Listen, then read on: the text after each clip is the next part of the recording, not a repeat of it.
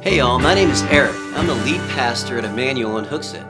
I want to thank you for listening to our podcast. Our goal is to be a blessing to everyone who listens as you continue on your journey of faith. It's also our hope that you'll be encouraged to find a church to belong to so you can plug into that congregation and bless others with the gifts and experiences that God has entrusted you with. Well, I hope this podcast is a blessing to you and encourages you to get out there and be the blessing. God bless.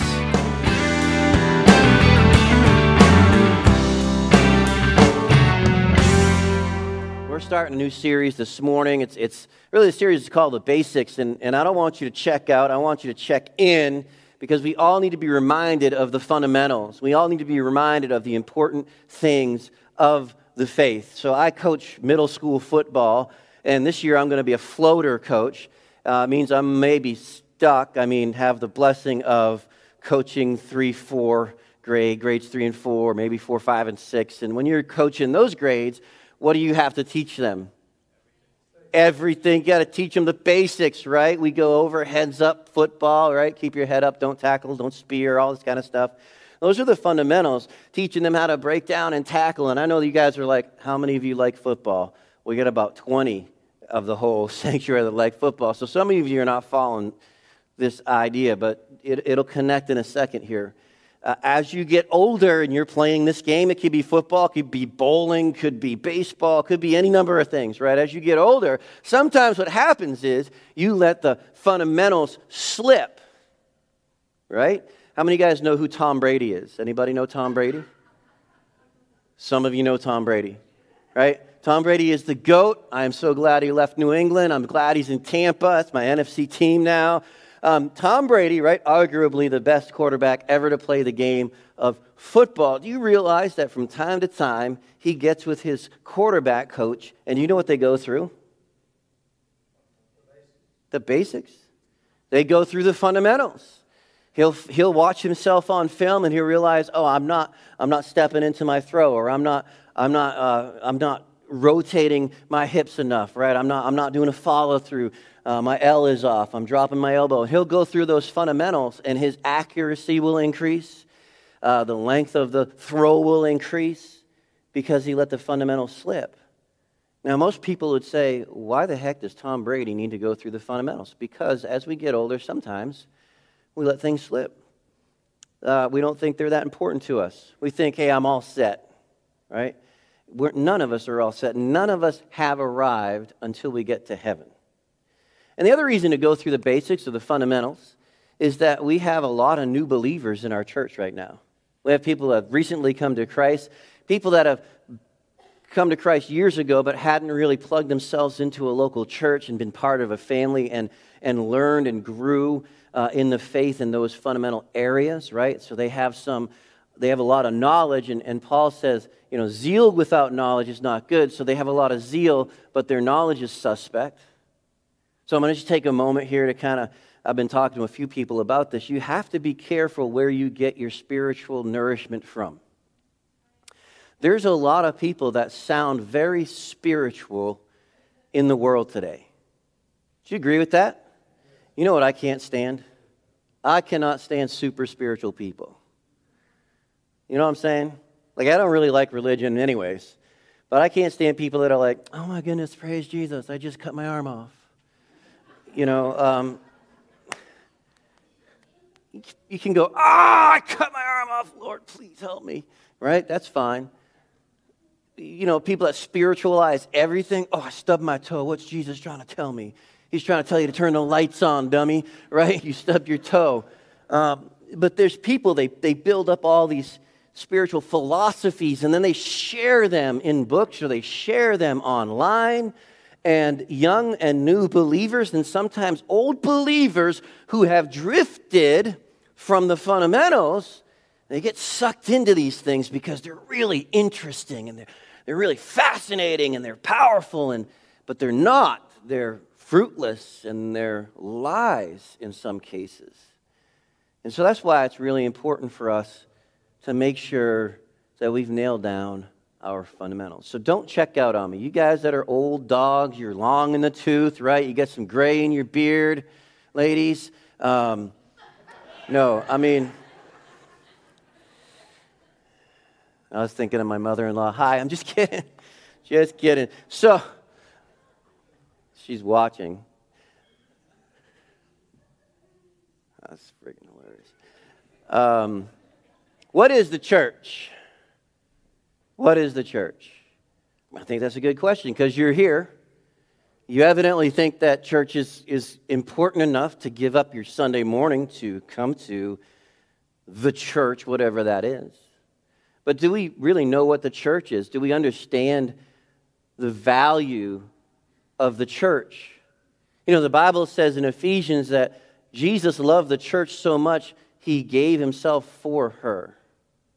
So the church we know is important to Jesus. It's so important to Jesus that he gave his life to the church. Now, how many of us would say, I'm ready to lay it down for the church? The Bible says, Greater love hath no man than this, that a man lay his life down for his friends. Now, Jesus, we see, places a high priority on church. And so that begs the question what is church? What is church? So we're going to go through a couple of things that I, I, hope will be a blessing to you and encourage you by the time we finish this message up. I want you to turn in your Bibles. This is on the Bible app, the YouVersion Bible app. You can go on that app. You can go to events, find Emmanuel Baptist Church, click on that event, and follow through. If you have an account, you can make notes and you can save it to your account so you will have like this running commentary on the sermons that we preach on. In, in Matthew chapter 16, verses number 13 through 20, Let's read together. When Jesus came into the region of Caesarea Philippi, Caesarea Philippi, he asked his disciples, saying, Who, who do men, who do men say that I am? Who do men say that I, the Son of Man, am? So they said, Well, some say you're John the Baptist. Uh, some say you're Elijah. Others, Jeremiah or, or one of the prophets. So they're, they're thinking, many people think you're someone who has come again. He said to them, But okay, so these are the people out on the periphery. These are the people that are hearing of, of my fame spreading out through the region, right? These are the people that are on the outside looking in. But who, who do you say I am? You people that know me, who do you say that I am? And this is like, this is a momentous occasion, right? Simon Peter gets a lot of things wrong as he's going through his life. He tries to stop Jesus from going to Jerusalem and be crucified and save the world, right? He, he, he messes up with, with believing that salvation is only for the Jews, and, and, and Paul had to set him straight on that, and God set him straight once already, and then he makes the same mistake again. And so Peter is, is one of my favorite guys in the Bible because he reminds me of me. He's making the same mistakes over and over again, but God still loves him and uses him. There's something in that, listen, there's something in there for you who are discouraged and you're down and you're beating yourself up because you keep screwing up. Peter was a screw up, and God used him greatly. He was an amazing man as God worked through him. Simon Peter answered and said, Here's one of his best things he's ever done. You are the Christ, the chosen one, the anointed one. That's what the word Christ means, the Son of the living God. And Jesus answered and said to him, Blessed are you, Simon Barjona, for flesh and blood has not revealed this to you, but my Father who is in heaven. And I also say to you that you are Peter, and on this rock I will build my church, and the gates of Hades will not prevail against it. And I will give you the keys of the kingdom of heaven. And whatever you bind on earth will be bound in heaven, and whatever you loose on earth will be loosed in heaven. Then he commanded his disciples they should tell no one that he was Jesus the Christ. It wasn't time yet. So, Jesus is the founder of the church. This was the beginning of the church. This was the very beginning of the church. He, he says that, that the, the, the gates of hell, the gates of Hades, will not prevail against it. Who is the builder of the church? Is it me? It's Jesus. So I, I planted a church up in, up in Boscawen and Penacook. Uh, and, and, there was a pastor who had wandered away from the Lord. He was away from the Lord for 20 years. He'd gotten very disenchanted with the group he was with, and he was angry. And, and he would tell you this himself. His, his grandson was born with massive complications, ended up down in Boston Children's, and his mother had to sign a document that said if the son didn't pull through, that they could have the son's body for scientific use and research. You imagine that? The only way they were willing to try to rescue this kid was if they got the body if it didn't work. Well, they rescued the kid by the glory and grace of God, and he's down in Tennessee, and he's, he's healthy, and he's functioning, and he's married. He has twin girls, right, Trish? Uh, and just an awesome, miraculous story, right? His dad said, his grandfather said to me, this was the, the pastor that I had met, he couldn't even pray during that time. He was a believer. He knew Jesus as a Savior, but he had walked away from God. He was so angry and he was so bitter that he couldn't even pray when his grandson was in the hospital. And while I'm planting this church, another pastor is saying, Hey, there's a friend of mine. There's a friend of mine. He's up in your area. Can you go look for him? Can you find him? He needs to come back to the Lord. And so we found him, and he promptly ignored us. Uh, but his, his, his daughter started coming to Lighthouse. Uh, his wife, I think, started coming to Lighthouse first. And then he showed up all, oh, dude, this guy, his hair's all over the place. He's dressed like a bum. I mean, he was testing everything that I had. He, I got to check out this young gun for myself. And he came in, and let me tell you something. This is what happened.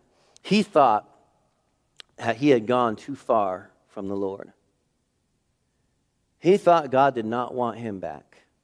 Now, he knew he was going to heaven when he died. But he thought here on earth, God was done with him, had no use for him. And what he found at Lighthouse was that God's grace is still amazing. And God poured his grace into him and redeemed him, and he began to work with me, and it was a beautiful thing. And I'm not going to give you his name, but one day he said to me, because he was a church planter, and he had planted this church, and this was probably part of the problem. The church grew ridiculously fast.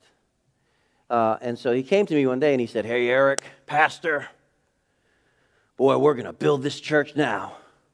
We're going to build this church now.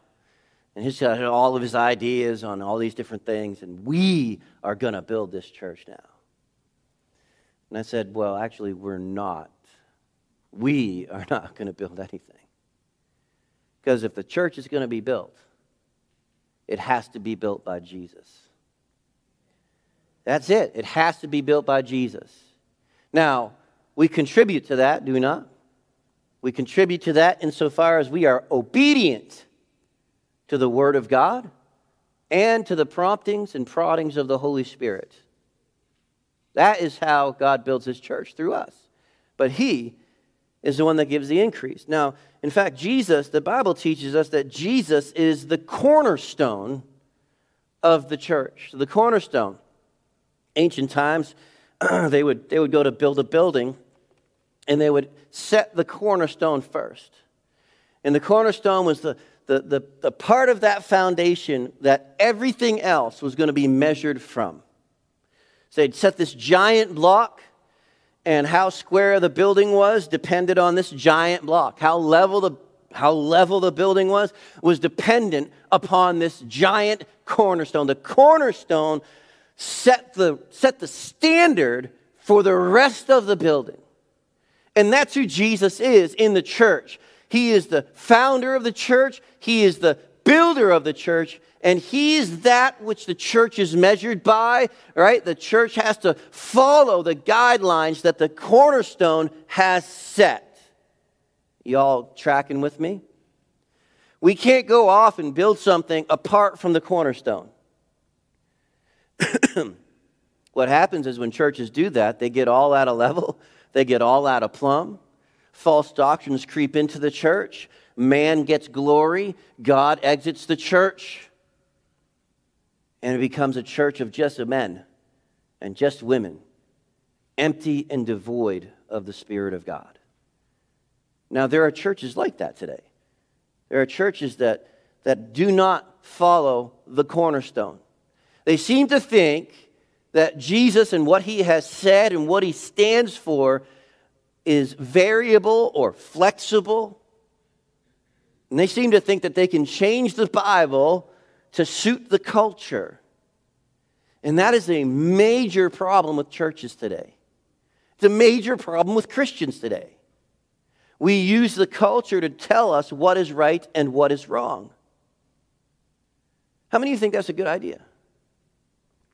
We've advanced as a society enough that we now know that this is right and this is wrong. Germany thought that when they enslaved and murdered the Jews and the homosexuals and the disabled. Germany, man, they were cutting edge educationally, scientifically. They were the cream of the crop. They were the best of the best, and they thought they were. And if you used that culture to determine what was right and wrong, do you think that's a good idea? Who thinks that's a good idea today? Let's go back to 1940s Germany and use that culture. Why do we think this culture is any best, better than that culture? Because however many years have passed, and so that makes it that makes us better. Years, time makes us better. Technology makes us better. Some people would argue that technology has made us worse the things that we can reach and the people groups that are being created online where initially it was one person who had a crazy insane and sick thought right? He thought he was by himself and he's sitting in his basement alone. The next thing you know he finds out online oh there's a bunch of people like me that think the same way. And technology creates this group of people that are sick and twisted and perverted and now they have a community and that community allows them to grow in their perversions and support each other. So has technology really made us better? Are we really that much smarter? We have not evolved, people. We're the same as we have ever been. So we can't use the culture as our cornerstone. Christians, the world can use the culture as their cornerstone. They don't have Jesus, they don't have the truth, they don't have the Word of God. But those of us that have the truth, those of us that know Jesus, we have no right twisting his words to suit our culture. He is the plumb line, he is the level, he is the cornerstone. So when we have our motto in our church, bless God, what we're saying is that everything that we do honors and glorifies and pleases God. Everything we do. When, as a church, if we're going to start a ministry or stop a minute, we want to ask that question Does it bring a smile to the face of Jesus? Does this honor and glorify God? Because He is the cornerstone. He's the cornerstone. Today, we don't really use a lot of that. We build a foundation and we use lasers and all this kind of stuff. But let me tell you, this is a foundational concept. Jesus is our cornerstone. If Jesus is against it, so am I. If Jesus is for it, so am I. Now, we're going to go on here. We know now, right, who founded the church? Who founded the church? Did Peter found the church? No. Peter did not found the church. Did Paul found the church? Jesus is the founder, he is the cornerstone. But it doesn't stop there. Let's go to Ephesians chapter 2. Now, therefore, you are no longer strangers and foreigners, but citizens with the saints and members of the household of God, having been built on the. This is interesting because there's people that would say, Jesus is the foundation. It's only Jesus that's the foundation. And this is where I get into the idea that people can sound really spiritual and they can sound really smart, but they can be wrong.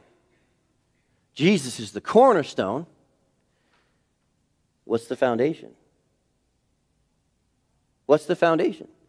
The apostles and prophets and Jesus Christ himself being the chief cornerstone. That's, that's important for us to understand because now we know Jesus and we know what he said because we have the red letters in the four gospel accounts of Jesus. But it doesn't end there, does it? Now, here's another spiritual concept that people will say. I met a person, he said this.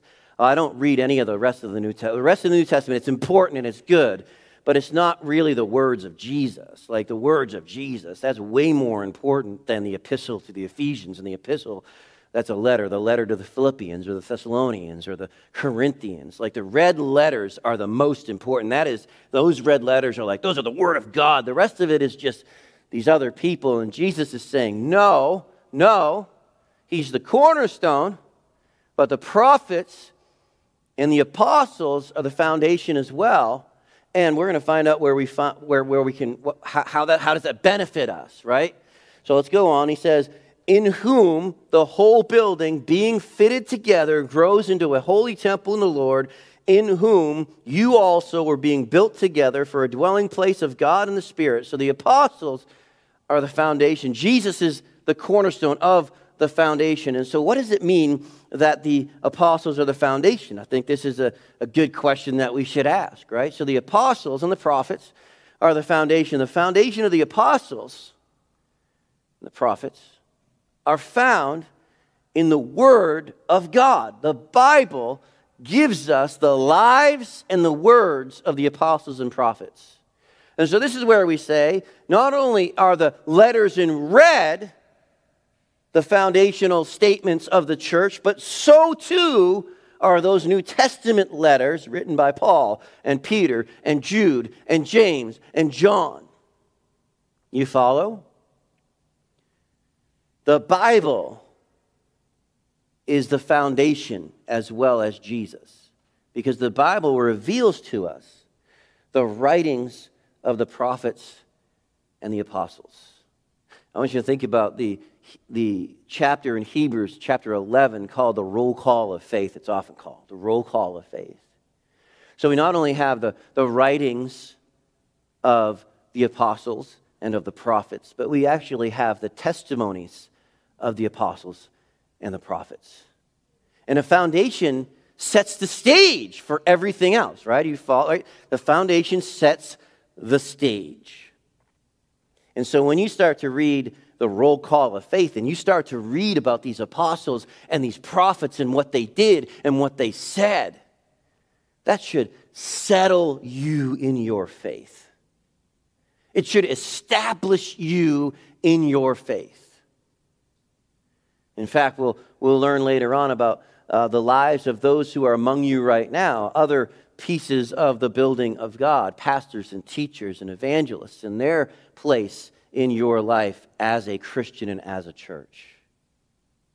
So the apostles, the prophets, are also foundational with Christ as the cornerstone. This is why the Bible is so important. I belonged to a group years ago. I still admin it, it's pretty much dead, but it was called What Does the Bible Say? Well, what does the Bible say? And there were a lot of people that ended up joining that group that they could care less what the Bible said, they just wanted to argue. The question of what does the Bible say ought to be one of our chief answers when people start challenging us. Well, what does the Bible say and what does it mean? Not, and I'm going to give you a little, we'll get on the, uh, this later, but um, not what does it mean to you. Okay, are you guys following? What, is the, what does this mean to me? What just means this to me? How about just what does it mean? How about just what does it mean? Uh, the Bible is not of any private interpretation.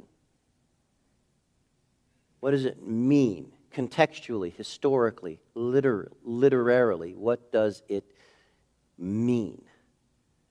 A lot of people tend to over spiritualize things so they can rip from context passages of Scripture to support their pet doctrines and pet theories and, in, in some cases, perversions. So, we know the apostles are the foundation, and that foundation is found where? Where is it found? Thank you. I hope I got that clear. It's found in the Bible. It's found in the Bible, guys. It's not you sitting there and I was going to sit down and cross my legs, but I don't know if I'd be able to get up again. Kind of a joke, but maybe not. And um, meditating. Oh, Apostle Paul, what do you say about this? You could just open the book and read it. It's right there. It's right there. In fact, if you feel the Holy Spirit prodding you in a direction that is contrary to what the Bible says, That's not a Holy Spirit prodding you. And there are evil spirits who are against the Holy Spirit. And here's the reality they're against you too. Now, we're going to talk about the universal church, the church universal. And I know that in fundamentalist circles, they say there is no such thing as a universal church. I'm going to half agree with them. Because the word ecclesia, the Greek word for church, is the called out ones, the gathering together, the assembly. And the universal church has not yet been gathered together, but it has been called out. And so we're going to talk about the, the church universal, and this is who is in the church universal. Those are in the those that are in the church universal. All those who have trusted in Jesus Christ as their one and only personal Savior, not in their good works, not in their local church membership, not in their baptism, not in keeping the law, but those who have trusted in Christ alone, who, like Peter, have said, You are the Son of the living God, and there is no other, and my faith is in you and you alone. Now, those who have trusted in Christ are baptized by the Holy Spirit into the body of Christ, which is the church universal. It's the church in a general sense that Jesus was speaking of in Matthew 16. I will build my church, and the gates of hell will not prevail against it. Now, the church that he was building physically was local. We're going to look at that next week. It was those disciples and those apostles and those and and the, and and and, and the, um, yeah, those disciples and apostles that were right there with him. It was a local church, but it was representative of the church universal. And how do I know that? Because the church at Jerusalem is no more. That church is not there anymore. That local church is gone. The local church that Paul founded in Ephesus is not there anymore. It's gone. We know the seven churches in Revelation, even while they were still called churches, some of them were no longer churches, gone. But Jesus said, The gates of hell will not prevail against the church. And that's a capital C church. That is his body. There will always be, until the rapture comes, a body of believers who trust in Christ alone as their Savior. So the church universal, all those that have trusted in Christ. And here's the encouragement it may get bad out there. This culture is already abandoning the underpinnings of society, really. They're abandoning things that are fundamental to successful societies. They're following the path of Rome. And there have been cultures that have been wicked and heinous. Nero, the emperor of Rome, accusing the Christians for burning down Rome and starting a massive persecution of the church.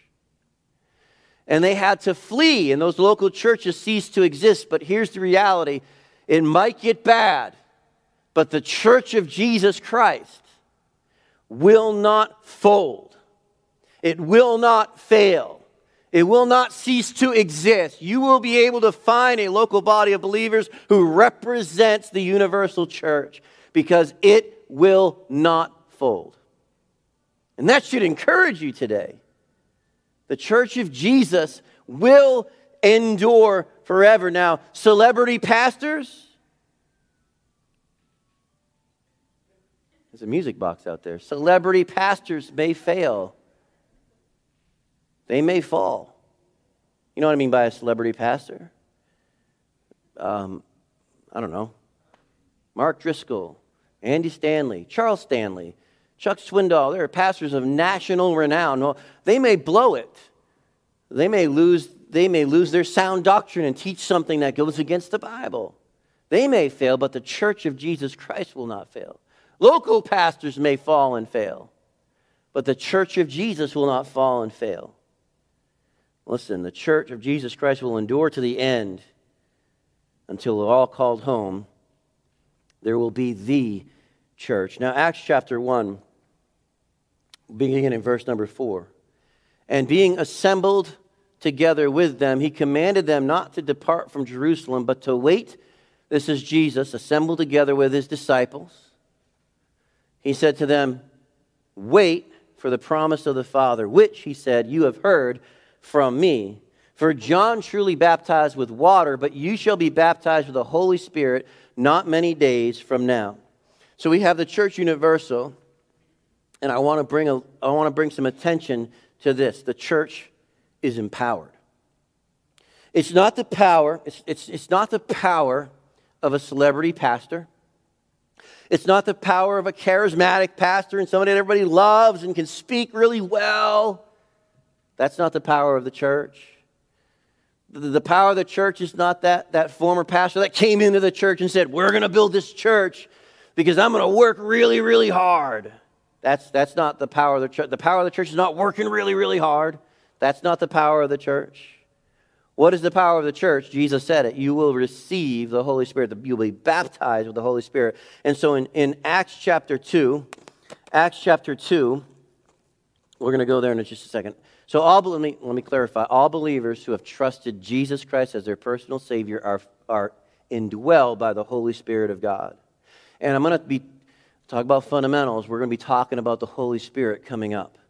So just hang on for the ride. We're going to get into the Holy Spirit, but I want to teach you something really quick before we jump on.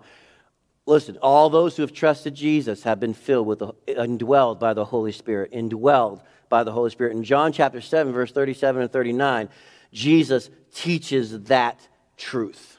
Okay, you can go check that out later. Uh, but we are all indwelled. However, there's a separate teaching that even though the Holy Spirit is with us always and He indwells us, right? He, he's living within us, there is a separate teaching of the filling of the Holy Spirit.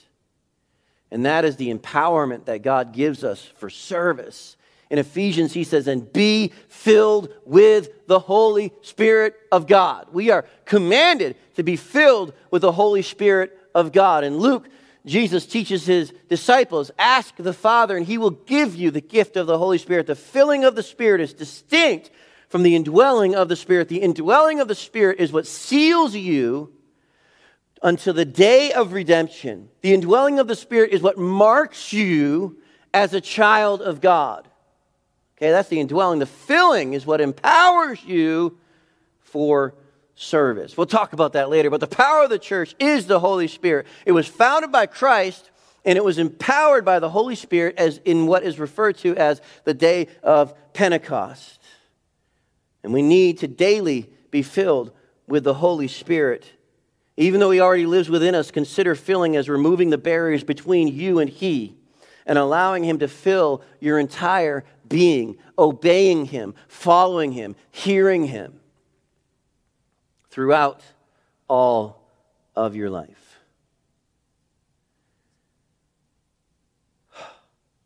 Acts chapter 2. When the day of Pentecost had fully come, they were all in one place in one accord. We're going to hit that in a little bit. Where was the church? Where, where was the church? Now, listen, there was only one local church back then, just a church at Jerusalem. Where were they? They were together in one place. I was on a, on a Facebook group and talking about is the church the building, is the church people, and there's people really upset about this. I don't need to belong to a local church. I belong to the universal church. I don't, and I'm like, okay.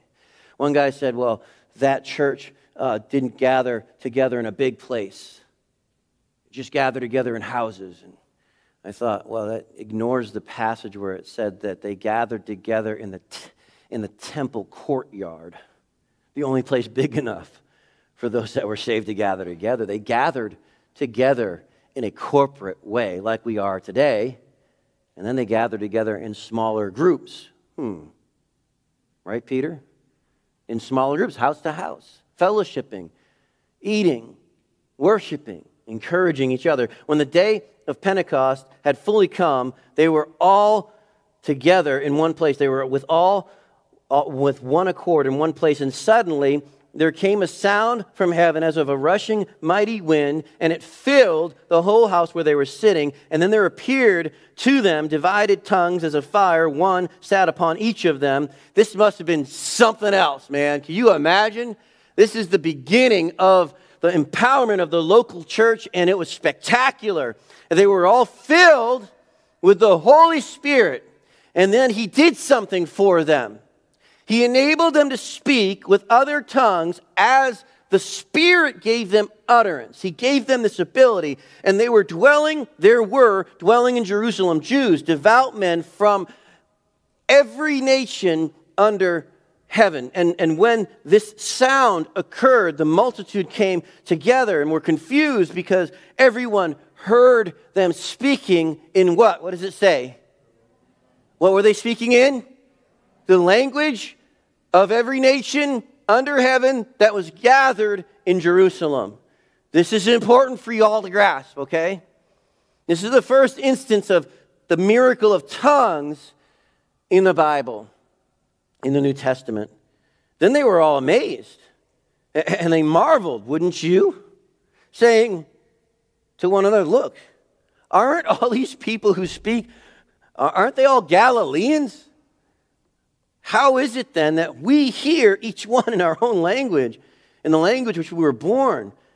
Parthians and Medes, Elamites, those dwelling in Mesopotamia, Judea, Cappadocia, Pontus, and Asia, Phrygia and Pamphylia, Egypt, and the parts of Libya adjoining the Cyrene, visitors from Rome, both Jews and proselytes, Cretans and Arabs, we, we hear them speaking in our own tongues. So let's just pause there. What tongues were they speaking in? Well, you just got a list. You just got a list. I think God was making a point. He gave you a list. He gave you a list. They were speaking in tongues of Asians, Arabs, Egyptians, all those other words that are hard to pronounce because I don't have the gift of tongues. Folks, I don't have the gift of tongues. I hate to disappoint you. I took Greek and um, I recognized, I passed, I passed, but I recognized that languages are not my gift. It was brutal, and I hated every minute of it. These people had a gift. They didn't have to work at it, they didn't go to school. God just, threw the Holy Spirit, boom! You can speak in the language of the people that are gathered. It was miraculous, it was amazing, it was unmistakable, it was powerful. But what did they speak? That's important as well, isn't it? It wasn't like, look how awesome I am. What do they speak? What does it say? The wonderful works of God. So they were all amazed and perplexed, saying to one another, What could this mean? Others mocking said, They're full of new wine.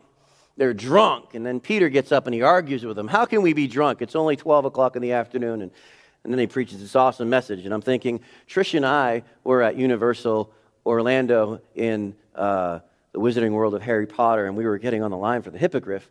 Uh, no, we were getting on the line of Hagrid's thing. Anyways, you don't care. And um, we're going through line, and there's a guy on the other side of the rope with a Foster's beer. Right? Uh, anybody? The can was like this big. Like it was almost like a, I don't know. It was gigantic. I'm like, it's nine o'clock in the morning. Wow. So Peter could possibly be mistaken when that was his argument. He could have probably made a better argument than, hey, it's too early in the day for us to all be drunk. Anyways, we I digress. The Spirit enables us to follow Jesus, and here's the deal point others to Him, the wonderful works of God. What is the greatest work of God? The death, burial, and resurrection of Jesus Christ. Some have torn this passage of Scripture from its context and attempt to say that the filling of the Holy Spirit must be evidenced by supernatural angelic tongues. That makes this passage prescriptive instead of descriptive. So, this passage is describing an event, it's not prescribing an event. All right, it's telling us what happened, what not, not what has to happen. When you get filled with the Spirit, it's not a matter of speaking angelic tongues. It's not even a matter of speaking human tongues in other languages. What it is a matter of is being empowered and enabled to share the gospel of Jesus Christ with others to point them to him and to build up the local church. The disciples spoke in the nation's own languages the wonderful works of God. You say, okay, so, so give me some give me some evidence of that. And here we are. Here's Peter. He's about to lay it down, right? Men of Israel, men of Israel, hear these words. Listen up. I've got something to say. And he's speaking in the language of the people that are gathered. Um, Jesus of Nazareth, a man arrested, attested rather, attested by God to you by miracles and wonders and signs which God did through him in your midst, as you yourselves also know.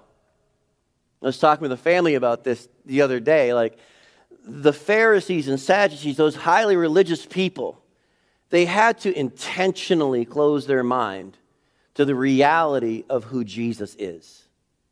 Because his miracles, his signs, his wonders, they were there not just because he cared about people, but they were given to him and through him to establish him as the Christ, as the Messiah. When he did a miracle, it was to prove to the people of the day that he was different, that he was Christ, that he was God in the flesh. And, and now Peter's reminding them, I'm going to tell you something. You know what happened to Jesus. In fact, him being delivered by determined purpose and foreknowledge of God, you have taken by lawless hands and crucified and put to death. Now, this is Peter, who, when Jesus was being tried, cursed, swore that he didn't know Jesus, ran away from a little girl. You following? Do you know the story of, of Peter? He's, he's following after Jesus. Jesus gets captured, and and then he's kind of listening, and then he's going off and warming his hands by a fire. And like, oh, what? Um, why am I mumbling? I'm sorry. Warming his hands by the fire, and a little girl's like, weren't you with Jesus? No. Now, was he a coward was he bitter? We don't really know. But he was angry and he wasn't happy. But here he is, the same guy, looking at all of these people and saying, You crucified him. Dude. Whom God raised up, having loosened the pains of death because it was not possible that he should be held by it. Jesus is God in the flesh. He died on the cross for our sins, but it was not possible for Jesus to stay dead. He's God in the flesh. For David says concerning him, I foresaw the Lord always before my face, for he is at my right hand, that I should not be shaken. Therefore my heart rejoiced and my tongue was glad. Moreover, my flesh also will rest in hope. For you will not leave my soul in Hades, nor will you allow your Holy One to see corruption. You have made known to me the, the ways of life. You will make me full of joy in your presence. And, oh, stay on track. Men and brethren, let me speak freely. Now, here's Peter talking. Men and brethren, let me speak freely to you of the patriarch David, that he is both dead and buried, and his tomb is with us today. David, the one that wrote this, you will not allow your Holy One to see corruption. He's dead and buried. His bones are, he's corruption, right? His flesh has rotted away. So he's about to say, obviously, being a prophet and knowing that God had sworn with an oath to him of that fruit of his body according to the flesh, he should raise up the Christ to sit on his throne. He, foreseeing this, spoke concerning the resurrection of Christ, that his soul was not left in Hades, and his flesh did not see corruption. So he's basically teaching these people. You thought this psalm, you thought in this psalm, David was referring to himself. David was not referring to himself. He was referring to that heritage, or he was referring to that, that future grand, grand, grand, grand, grand, grand, grand, grandson. Jesus. Jesus, God has raised up, of which we are all witnesses. Therefore, God, being exalted to the right hand of God, I'm sorry, Lord help me. Therefore, being exalted to the right hand of God and having received from, him, from the Father the promise of the Holy Spirit, he poured out this, which you now see and hear. People speaking these tongues of other nations. He's poured this out, for David did not ascend into the heavens, but he says himself, The Lord said to my Lord, Sit on your right hand till I make your enemies a footstool. So here is Peter clearing up some misunderstanding that these people had about David. Therefore, let all of the house of Israel know assuredly that God has made this Jesus, whom you crucified, both the supreme one, that's what the Lord means, that's God and Christ. And now, when they heard this, they were cut to the heart and said to Peter, the rest of the apostles, men and brethren, what, what do we do? What do we do?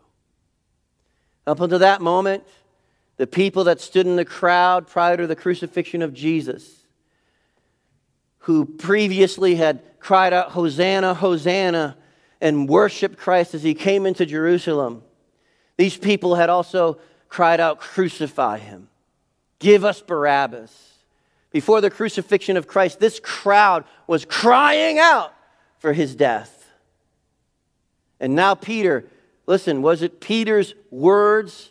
Was it the power of Peter's persuasion that turned this mob from hatred of Christ to fear? What was the power? It was the Holy Spirit who had filled Peter to speak of the wonderful works of God which was the death, burial, and resurrection of Jesus. He preached the gospel to them, he corrected their thinking, and he revealed to them the one they had crucified was Jesus Christ, God in the flesh. And their reaction now, God said, I will build my church, was what do we do? What do we do now? Now, when they heard this, they were cut to the heart and said, What shall we do? And Peter said, Repent Repent means to have a turning of your mind, a turning, a changing of your mind.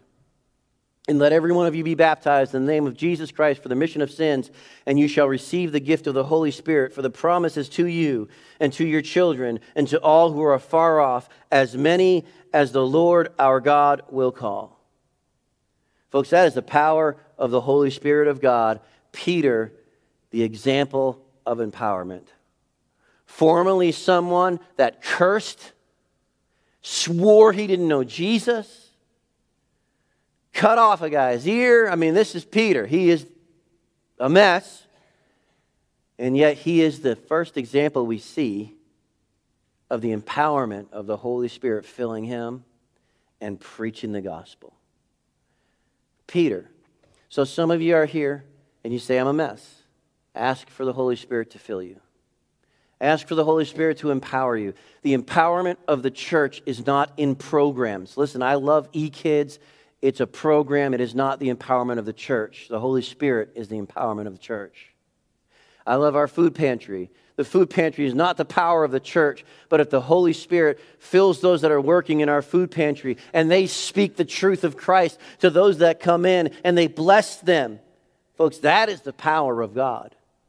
That is the power of God to build the church. And so the question I have for, for, for you is Are you a part of this amazing church? Remember how he started.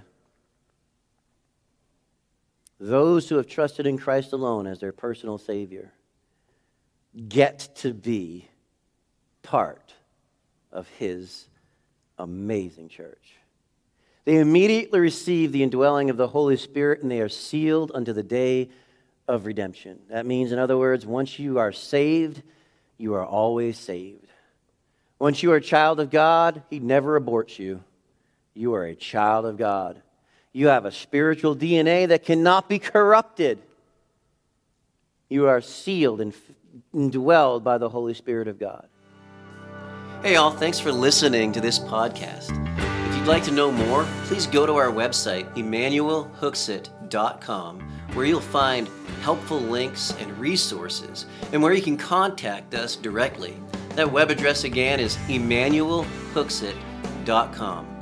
Bless God, get out there, and be the blessing.